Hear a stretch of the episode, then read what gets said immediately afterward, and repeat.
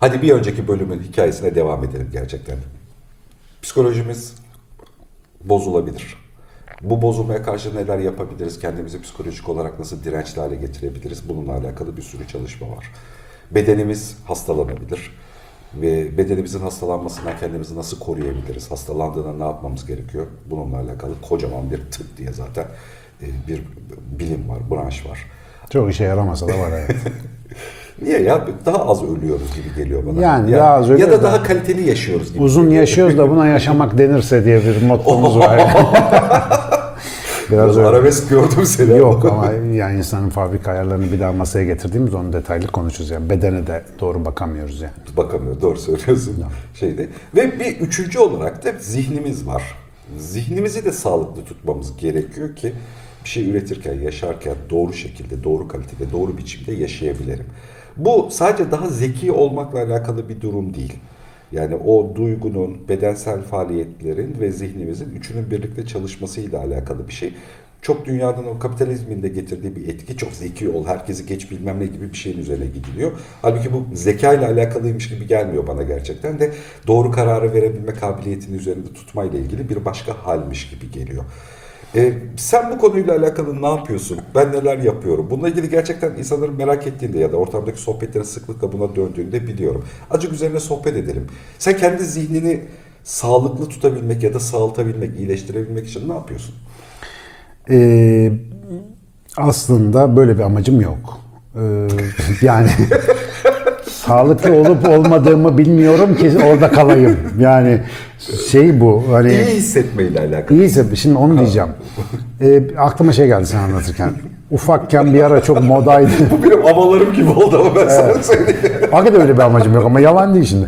Şöyle, e, Rambo bıçağı bir ara çok meşhurdu işte. İlk kan gösterime girdiğinde biz uzun ortaokulda falanız. O zaman daha böyle internet Konserve pazarlaması bilgisi falan yok. Bir yerden buldum ben bir sipariş ettim. Rambo bıçağı geldi. Şimdi Rambo bıçağı yani hakikaten berbat bir şeydi. Yani süper osuruk bir böyle o zaman Çin malı da yok. Ne malı bilmiyorum.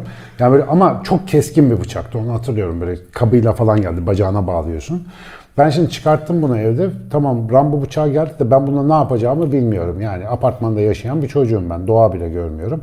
Herif orada işte ağaç kesiyor, yarasını dikiyor. Bilmem arkasında iğne iplik falan bir şeyler var. Şimdi neticede elimde ne yapacağını bilmediğim bir alet var. Bir hafta içerisinde evde kesilmedik koltuk, halı bilmem ne kalmadı. Her tarafta o bıçağın bir izi var. Bir şeyler yaptık. En sonunda bıçağı kırdım attım. Şimdi Rambo bıçağın varsa Rambo olman lazım ki o bıçak bir işe yarasın. Ben hayatımda aldığım ilk derslerden bir tanesi bu. Yani ne kadar hevesle istersen iste yapacak bir işin olması lazım. İnsan zihni Rambo bıçağı gibi. Şimdi 2 yaşında çocuğun eline ve- verirsen jileti felaket beklersin. Yani işe yarar bir şeyde kullanılamayacağı aşikardır. Bizim insan zihni de hepimize veriliyor bir şekilde. Yani default olarak var. Ve bunun kullanım amacını bize öğreten yok. Yani biz bunun niye bizde olduğunu bilmiyoruz. Devamlı işte bak insanlık tarihine sürekli Aa, insan niye böyle işte neden ben böyleyim işte ne bileyim işte bu bilinç nedir, insan nedir devamlı bu geyik dönüp duruyor. Halbuki devamlı işte bir dilimiz tüy bite bite konuştuğumuz evrimsel biyoloji ve evrimsel psikoloji meselesi şuna bakmamızı kolaylaştırıyor. Nereden geliyor bu arkadaş? Yani bu donanım nerelerde eğitim almış, neye göre bilenmiş, ne için son haline getirilmiş? Yani buna bakma şansı doğuyor. Şimdi o yine geçen bölümde konuştuğumuz işte çok geçmişe, çok geleceğe giden zihin, anılar depolayan, gelecek için plan program yapan ama genellikle travma ve endişe üç, işte ikileminde salınıp duran zihin aslında neden var? Yani bu zayıf, çıplak canlıyı bu dünyada hayatta tutmakta ne işe yarıyor? Deneyim biriktir, üretim yap değil mi? Bir e, planlama yap ileriye yönelik. İşte bir şekilde ortaya bir ürün koy ya da dünyayı kendine göre değiştir ki adaptasyon yeteneği ya da uyum yeteneği dediğim şey zirveye çıksın. Böylece insan dünyanın işte her tarafında yaşayabilsin. Hatta uzay istasyonunda yaşasın. Bunu sağlamak için var. Şimdi eğer bu yoksa, böyle bir ihtiyacın yoksa modern güne geldik. Yani hayatta kalma problemin yok. Çok fazla komplike bir şey düşünüp zırt pırt inovasyon yapmana da gerek yok. Elindeki alette düğmeye basıyorsun kapına yemek geliyor. Her şey ferah feza, güllük gülistan. E şimdi bunun içerisinde bu zihin boş kalıyor. Anladın mı? Boş kalınca da adeta işte 2 yaşındaki çocuğun elinde ne işe yaradığını bilmediği bir jiletle dolaşması gibi orayı burayı kesiyor ve sağlıksız döngülere takılıyor. Şimdi işte ya travmalara ya işte gelecekteki endişelere muhayyel mesela bir dakika sonra yaşamayabileceğimizi biliyoruz hepimiz. Bir dakika sonraya garantimiz yok. Ama 10 sene sonranın derdi şu an bizi geriyor. Mesela bu baktığında tuhaf bir şey. Bilinç düzeyinde bildiğimizle zihinsel düzeyde endişelendiğimiz şeyler birbirinden anormal farklı. Çünkü o zihni dolduracak malzememiz yok. O zihni amacına uygun kullanacak bir ortamı çoğumuz tesis edemiyoruz. Benim eğer biraz sağlığım varsa zihinsel açıdan bilmiyorum tekrar söyleyeyim. Hani tanıdığım bazı kişilere sorarsan hiç öyle olmadığını söyleyebilirler sana. Ama şu işlerle uğraşabilmek, ne bileyim gittikçe böyle hayattan en azından zevk alabileceğim şeyler yapabilmenin arka planında kendimce bu zihni sürekli meşgul tutacak ve benim üstümde yani kendi varlığımı koruma meselesinin daha üstünde meşgul edecek bir şeylere sahip olmamla ilgilidir diye düşünüyorum. Bunun için yaptığım şeylerden bir tanesi şu. Bu insanın fabrika ayarları araştırma sürecinde bir 10 senedir falan e, temel fark ettiğim bir şey vardı. Onu da galiba burada da bir ara konuştuk. Birinci sezonda olabilir. Rahatlık halinin e, bizde bir kapasite azalmasına, bir efendim tefessühe, geri gitmeye falan sebep olduğunu fark ettikten sonra ben kendimi rahatsız edecek vesileler arıyorum. Mesela ortaya bir şey çıkıyor, evet diye veriyorum hemen. Olur, yaparız.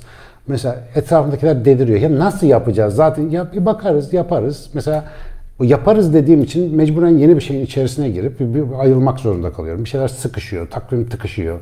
İşte efendim yetişmiyor. İşte biliyorsunuz hepiniz. Yani bu mesela ayık tutuyor. Ya da bir adam buluyorum mesela, birisini buluyorum. Tuhaf tuhaf bir şeyler yapıyor. Yanaşıyorum ben ona. Diyorum bakayım burada bir şey var yani. Özellikle bana ters ters konuşuyorsa, bana ters yaşıyorsa, ters inanıyorsa. Bu işte kenar etkisi dediğim bir şey yapıyor. Benim deneyimlemediğim bir şeyleri bana tamamen pasif olarak deneyimleme imkanı veriyor. Oradan bir beslenme yakalıyorsun.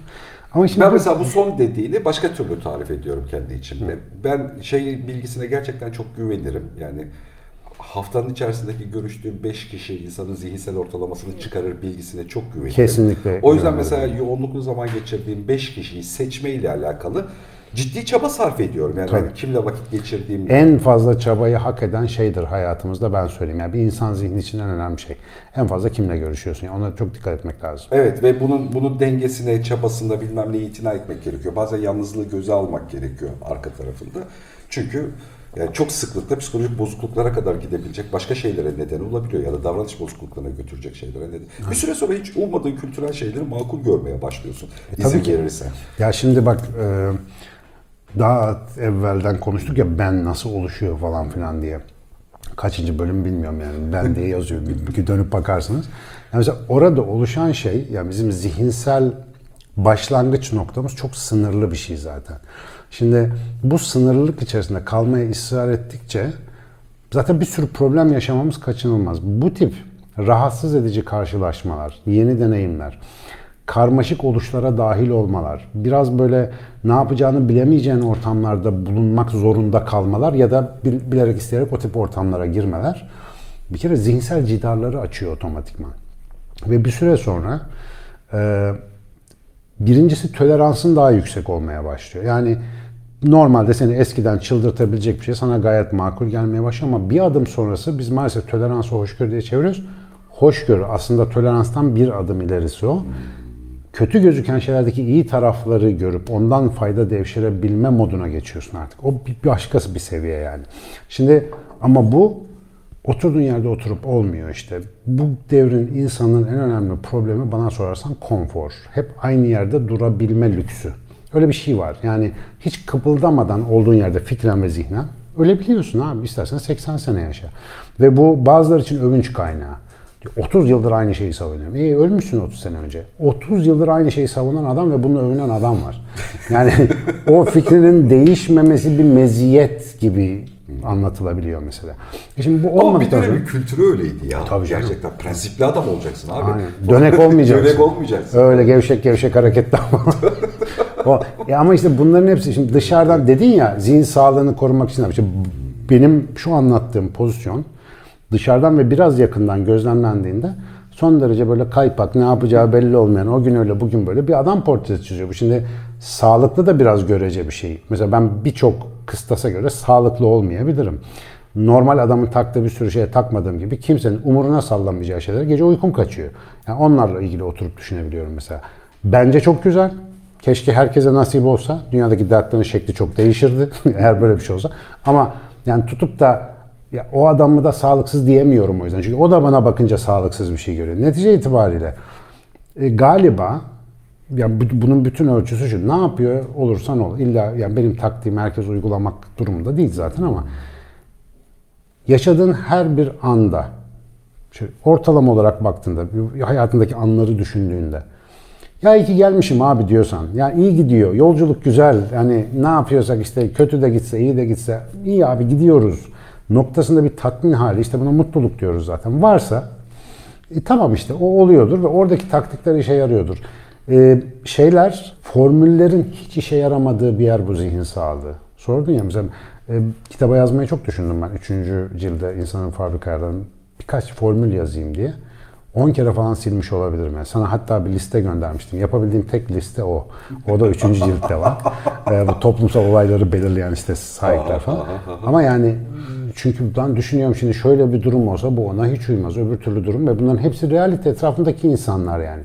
Dolayısıyla burada çok galiba öznel bir şey var. Ama Ya ortak şunu- kural rahatsızlık abi. Zihni, rahatsız edeceğim. Benim Şimdi söylediğim o. şöyle şeyler var ama yani hani e, mesela deneyime açık olma fırsatın varsa deneme bir başlık kendi içinde.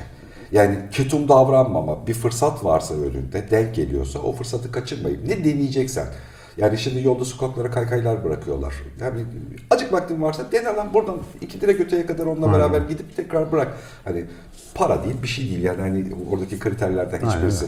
Buna kaçınmama, bunu tuhafsamama. Mesela zihinsel anlamda koruma için az önce aslında buna benzer bir şey anlattın zaten bir şeyin içerisinde. Şimdi burada herkes için aynı tutarlılıkla devam etmediğini biliyorum mevzunun. Fakat bunun fark edilmesi gereken bir şey olduğunu düşünüyorum. Yani zihnini sağlıklı tutmayla ilgili bir durum var. Çünkü yeterince ona da egzersiz yaptırmazsan ham yakalanıyorsun bir sürü konuya. Bir de mesela benim zihnimi bu yüksek performansta kullanmam gerektirecek kadar önemli konularla beraber yaşamıyorum abi diye bir sorun yok. Hayatımızda ölüm var. Aynen. Hayatımızda ayrılıklar var. Hayatımızda işte ne bileyim çocuk büyümesini görmek var. Yani hani bu çok spesifik bir sürü şey gerçekten bir gerçeklik olarak var. Yani öyle bir entelektüelizm gerekmiyor bunun için. Tabii tabii hiç öyle bir şey kastetmiyorum. Tabii. Ee, o yüzden de yani hani böyle pratikte işte senin benim bunun üzerine düşünüp de senin de eminim buna düşündüğün şeyler var ama bireysel olduğunu da bil. Ben mizah dergisi okuyorum mesela. Yani mesela. 12 yaşımdan beri kesintisiz hala. Ne kadarına gülüyorum emin değilim ama bir sürüsüyle eğleniyorum en azından eğlenceli vakit geçiriyorum. Bunu beni koruduğunu düşünüyorum zihinsel olarak. Yani Ben mesela işte Netflix seyrederken e, bir şey oluyor. Mesela Netflix seyrederken şarkı sözü yazmak gibi bir şey var bende. Orada yeni bir dizi açıyorum. Birinci sezon, birinci bölüm. Aklıma bir şey düşüyor. Onu orada yazıyorum. Dizi kaçıyor arada. Çok önemli değil. Mesela bu benim için bir spor. Ama bunu şimdi ben nasıl tavsiye edeyim millete? Saçma sapan bir şey yani. Bu şey yani ne bileyim işte krema çiğnerken tek ayak üzerinde sekmek gibi bir şey yani. Neyse o anda e, seni senin zihnini coşturacak ve meyve vermesini sağlayacak şey aslında biraz ona yönelmek lazım. Şimdi bu yine söyleyeyim dışarıdan bakıldığı zaman tuhaf hareketler. Tuhaf tuhaf nedir? Normalin dışında olan, norm ortalama olan. Sen bugün Twitter'a yazmışsın gördüm. İstatistikler marjinalleri anlamak için iyi bir şeydir. Ortalamayı anlamak bizim faydamıza değil yani. Evet, evet, Ondan bir fayda elde etmiyoruz ama marjinal değerleri görebilmeni sağlayan şey istatistiktir aslında. Dolayısıyla marjinal değerler önemli. İşte Çünkü çok karşılaştığımız insanlarla hadi aradan şey olmuş olsun. Yani o big data'yı kullanmayı öğrendik ya onunla karşılaşmayı öğrendik. Herkes her şeyi vasata indirmeyle alakalı bir çaba sarf ediyor.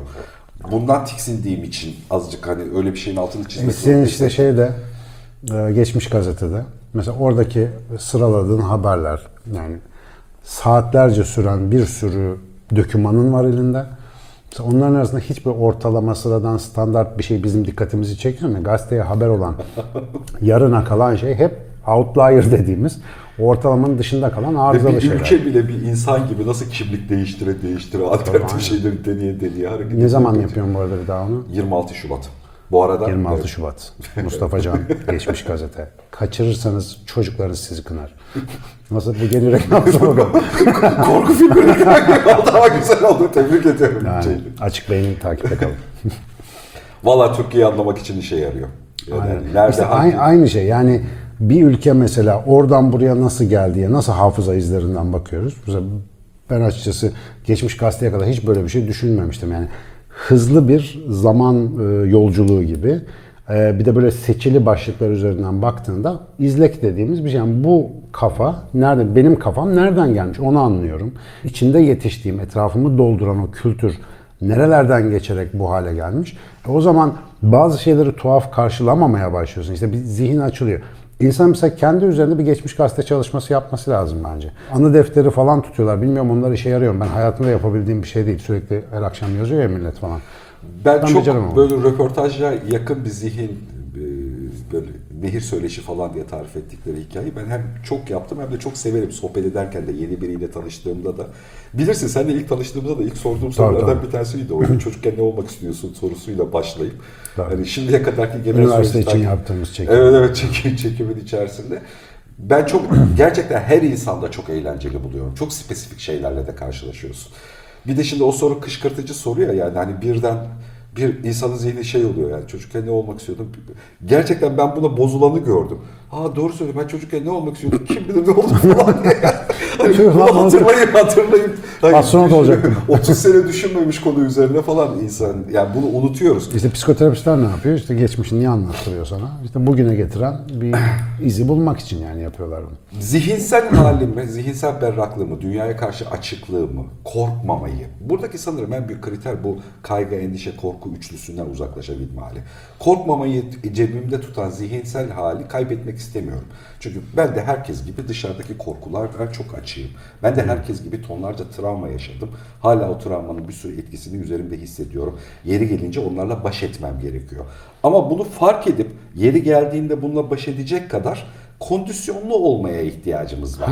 Şu kondisyon, antrenmanlı olma. Evet yani Herhalde o Yoksa yani hani ben de pürüpak doğmadım ya da Buda gibi işte 30 yaşına kadar babasının şeyin içerisinde yetişmedim yani. Ben Karadeniz çocuğuyum işte ya 5 yaşından itibaren ne tür travmalara Türk insanı maruz kalıyorsa ben de onların hepsine maruz kaldım.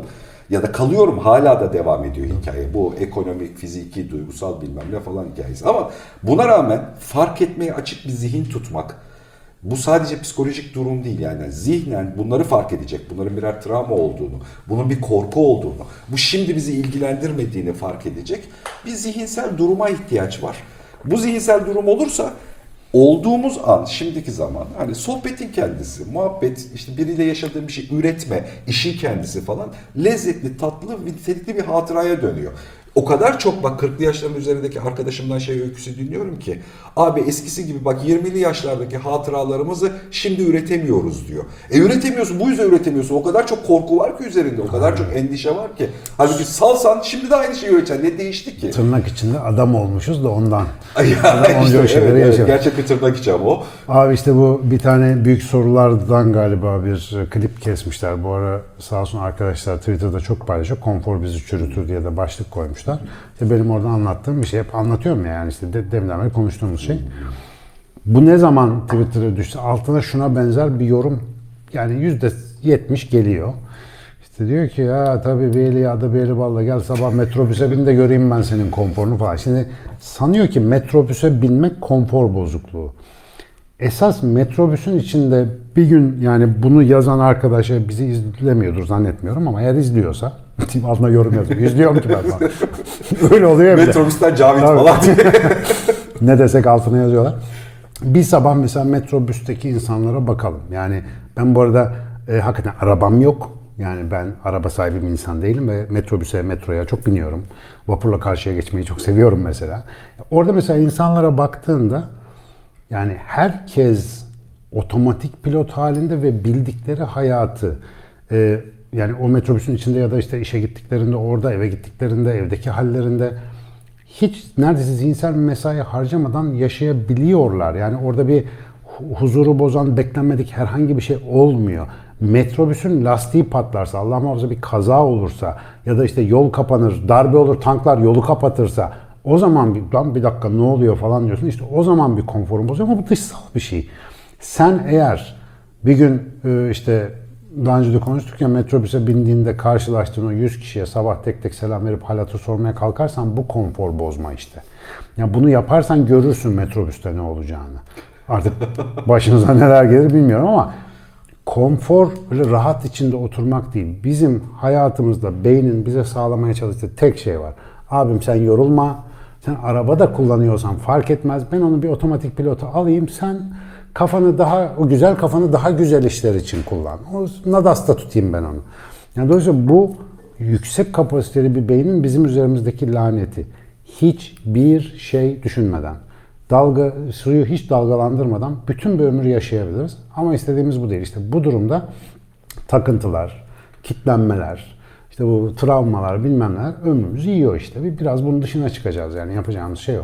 Yani konfor öyle çok şömine başında oturmaya benzemiyor yani öyle bir şey değil. Evet yani mesela şimdi tarif ettiğin hani altını ben, ben şeyleri seviyorum, sıralamaları seviyorum. Yani konforunu bozma hikayesi bunun kriterlerinden bir tanesi gerçekten. Bu arada hep bu da kapitalizm öğretilerinden bir tanesi. Hayır demeyi öğren falan gibi cümlelerle beraber. Bana sorsan evet demeyi öğren ana kritiklerden bir tanesi. Ama evet de birazcık da yani hani bununla alakalı bok kokusu çek yani her neyse yaşayacaksan. Çünkü öyle öyle yaşam gerçekliğe kavuşuyor. Geri kalanında her şey işte Netflix dizisi gibi dışarıdan yönettiğin ve uyguladığın hiçbir şeye tam dokunmadığın falan bir hayat oluyor. 5 saniye kuralını anlattım mı hiç ben sana? Şu anda hatırlamıyorum. bir şeyi mesela marjinal bir teklifle geldi biri. İşte bana şeyde olmuştu. Bizim sevgili Sevtap Thurston var. Bizi izlediğini biliyorum. Ona da buradan selam vereyim. Benim ilk televizyon deneyimimin mimarıdır. Ee, TRT'nin 13 bölümlük Küçük Muhteşemdir belgeselinin yapımcısı. Ben Başkent Üniversitesi'ndeyken bana mail attı. Dedi ki web sitendeki resimleri kullanayım mı belgeselde. Dedim ben onları internetten arakladım kullan ama başın derde girmesin falan diye. Sonra dedi ki bir ziyarete geleyim mi hani senaryoyla görüşelim. Geldi. Orada konuşurken belgeseli sunmayı teklif etti bana. Ki ben o zamana kadar yani medyada hiç görünmemiş ve nasıl bir şey olduğunu konusunda hiç bilgim. Hatta biraz da buna çekinen de bir adamım yani. Zor diye evet dedim. Yani olur mu falan gibi muhabbet oldu ama birkaç saniye içerisinde evet dedim. Çok sonradan öğrendim. Eğer ben orada 5-10 saniye civarında bir bekleme yapsaydım beyinde şöyle bir şey oluyor. Şimdi soruyu, teklifi aldın. Kafada çeviriyorsun. Olası sonuçlarını düşünmeye başlaman yani projeksiyon yapmaya başlaman 5-10 saniye sürüyor. Bu arada beyin tırsak ya hani hep önce kötüyü seçiyor ya. Ulan diyor ki ya beceremezsen, ya rezil olursan, koca akademisyensin, lan değer mi, otur oturduğun yerde. Şimdi kim bilir nerelere gideceksin, stüdyolarda tanımadan bilmem ne. Bunlar dönmeye başlayınca ön beyin amigdala denen stres merkezine diyor ki problem var. O stres merkezi yanmaya başladı mı? Yo ben yapamam abi mümkün değil. Mümkün değil. Oraya bağlıyorsun ama o 5 saniye içerisinde olur yaparız dediğin anda artık dönüş yok. Artık amigdala aktivasyonu diye bir şansın yok yani. Bana da şöyle geliyor. Bu bilgiyi biliyor musun? Artık buradaki süreci tümü yönetilebilir. Aynen öyle. Yani şimdi Tabii bu, ki. bu gerçekten böyleymiş gibi geliyor. Mesela bazen sohbet Panik ediyor- atak tedavisinde vardır bu yani. Evet yani bu bilgiyi bilmezken farkında değilsen o yüzden farkındalık belgeseli diye bir şey yapalımın üzerine konuştuk bir şeyde. Farkında değilsen haklısındır. Hani bunu böyle yaşarsın. Farkındaysan iyileşme başlamıştır. Aha, sadece işte anlatmaya çalıştığımız hep bu değil mi? Yani bu evde kendi kendine beyin ameliyatı yapacak halin yok. Ya bunu bil abi bil. Bunu bilmek değiştiriyor zaten yani. Temel anlatmaya çalıştığım şey o. Ben mesela ciddi panik atak çektim senelerce. Derste anlatıyorum. Hadi canım. Yo, Vallahi. bildiğin derste fizyolojide panik atağın nasıl oluştuğunu anlatıyorum. Diyorum ölüm hissi gelir ama öldürücü bir şey değildir. İşte amigdala coşar, kalbe sinyal gelir. Anlatıyoruz. Bana oluyor aynısı.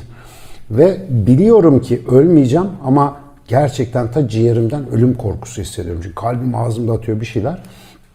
Ve o zaman kendi kendime şunu fark ettim. Anlattığım şeyin benimle ilgili olduğunu hiç düşünmemişim. Yani o bilgi bende hal olmamış yani. Sonra yavaş yavaş düşünmeye başladık. Onun iyileşmesi de enteresandır. Erzurum'da bir doktor arkadaşım, sevgili Bünyamin, bana hastanenin önünde şey demişti. Tam da panik atak krizi geçirmişim çok ağır. Kardeş biliyorsun öldürmüyor dedi. Tak diye geçti panik atak. Bitti o gün. Onun söylemesi gerekiyormuş yani. bir şekilde onu bekliyormuşum. ben. Adam biliyorsun öldürmüyor O, deyince ona geçti. yine nasıl varmış? Öyle. O günden beri de daha yok çok şükür. O bilginin e, bir şekilde dönüştürücü etkisi. Tamam işte Bünyamin onu demesi de vesile belki ama yani bir kere fark ettin mi o değişiyor. Şimdi bütün bu konuştuğumuz meselede şöyle bir seçeneği var. Bu muhabbete maruz kalan insanın. Ne diyorlar bu keltoşlar? Bunlar da oturmuşlar işte masif masaya artistik yapıyorlar. Diyebilir. Ya da bir dakika ya acaba mı? Dediği anda iş bitti abi. Bugün olmasa bile belki yarın çok şey değişecek. Kesinlikle katılıyorum. Gerçekten iyileşmenin böyle olduğunu düşünüyorum. Yani duygusal anlamda olan, belki fiziksel anlamdakinin bile böyle olduğunu düşünüyorum. Yani bunu fark ettiğinde zihin, beyin zaten onu, onu iyileştirmeyle alakalı ne gibi? Bu iki tepki arasındaki fark ne? Bak sadece niyet. Evet. Bunu nasıl dinlediğin niyeti. Yani biri diyor ki lan ben bunları nasıl gömerim öyle dinliyor. Öyle çünkü çocuğun o anda bulunduğu ruh durumu o. O genç adam, kadın neyse. Ama bir tanesi de diyor ki ya bugün niyet ettim ben kendim için bir şey duymaya, yeni bir şey. O zaman ne gelirse zaten yani bir meczup bir saçma sapan bir laf etse bile o bile onda işe yarıyor. İşte Biraz insanın kendi kendisini dönüştürmesinin altında sadece böyle basit farkındalık diye bir şey. En çok konforu bozan da bu. Ya bu niyet etmek hiç kolay bir şey değil. Ben çoğu zaman kendimi o niyeti edemezken buluyorum. Yani böyle evde böyle yorgunluktan Yani kalıyorsun yani. O kolay şablonların işte bize eğer medya aracılığıyla bir içerik geliyorsa bu arada birileri tarafından zaten etiketlenip şablonlanmış oluyor. Bir şeyci bir şey, bir şeyci bir şey. Bu her nereden ve kimden olursa olsun. E bu şablonların altında adamın ne söylediğini ayırt etmek yani çünkü senin de şablonların var hani dinlemede.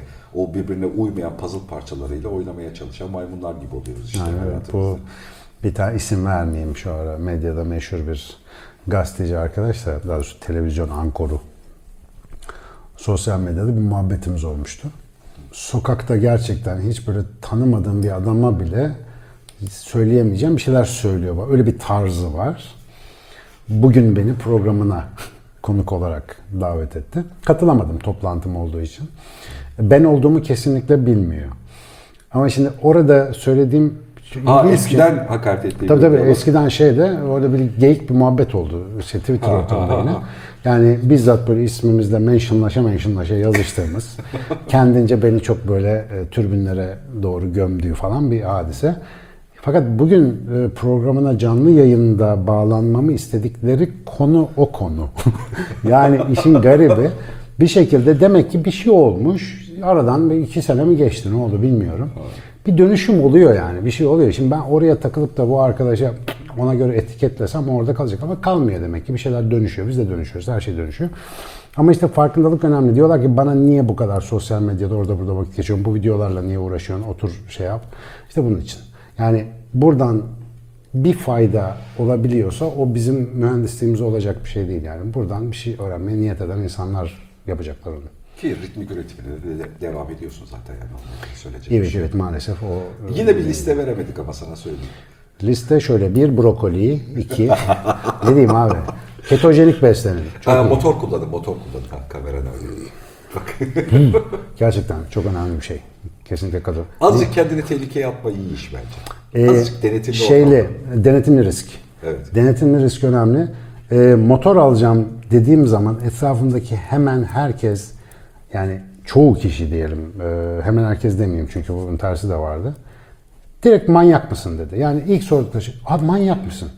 Düşün yani niye sorusunu soran yok. Ya manyaksın ya da çok azı vay beraber alalım. Öyle deliler de var birkaç tane. Ama bu manyak mısının arkasında çok önemli bir işte zihinsel mekanizma yatıyor. Hepimizde var. Ya motosiklet insan için yapılmış bir taşıma aracı. Evet riskli. Evet riski var. Hele İstanbul'da bir buçuk kat riski var. Ama ve lakin yani bu e, bence bazıları tarafından, herkes değil bazıları tarafından denenmesi gereken bir şey. Bundan korkup bunu, bunu default olarak, varsayılan olarak seçenek dışı bir şey tuttuğunda ise tek yaptığı şey dünyanı daraltmak. Bitti gitti yani. Kendi dünyanı daraltıyorsun. Demiyorum ki herkes motor kullansın. Herkes motor kullansın. Çok iyi bir şey. Diyorum abi niye demeyeyim. Güzel bir şey. Ama yani herkes de zorunda değil. Yani bu bir opsiyon olarak kafanın bir yerinde dursun bence yani. Ama fiziken denetimli bir ortamda risk almak, azıcık kendini tehlikeye sokmak yani azıcık içinde e, seni adrenalin olarak fişekleyecek sporlarla ilgilenmek şu zihinsel anlamdaki durumu da kontrol etmeyle alakalı iyi hissettiriyor. Abi bak Yani ben bi- bisiklet sürdüm o kadar. Yani araya girdim ama e, işte bu cadde bostan bizim çok uygun. Aylarca bisiklet sürdüm. Yani böyle 1-2 kilo verdim, fit oldum falan güzel ama motosiklete binmeye başlayınca 4 kilo verdim abi otomatikman. Bu fiziksel aktiviteyle ilgili bir şey. Uyanıklık. Yani insan uyanık tutuyor mecburen. Dolayısıyla hani bir spor yöntemi olarak da kullanılabilirmiş gerçekten. Tembel sporu.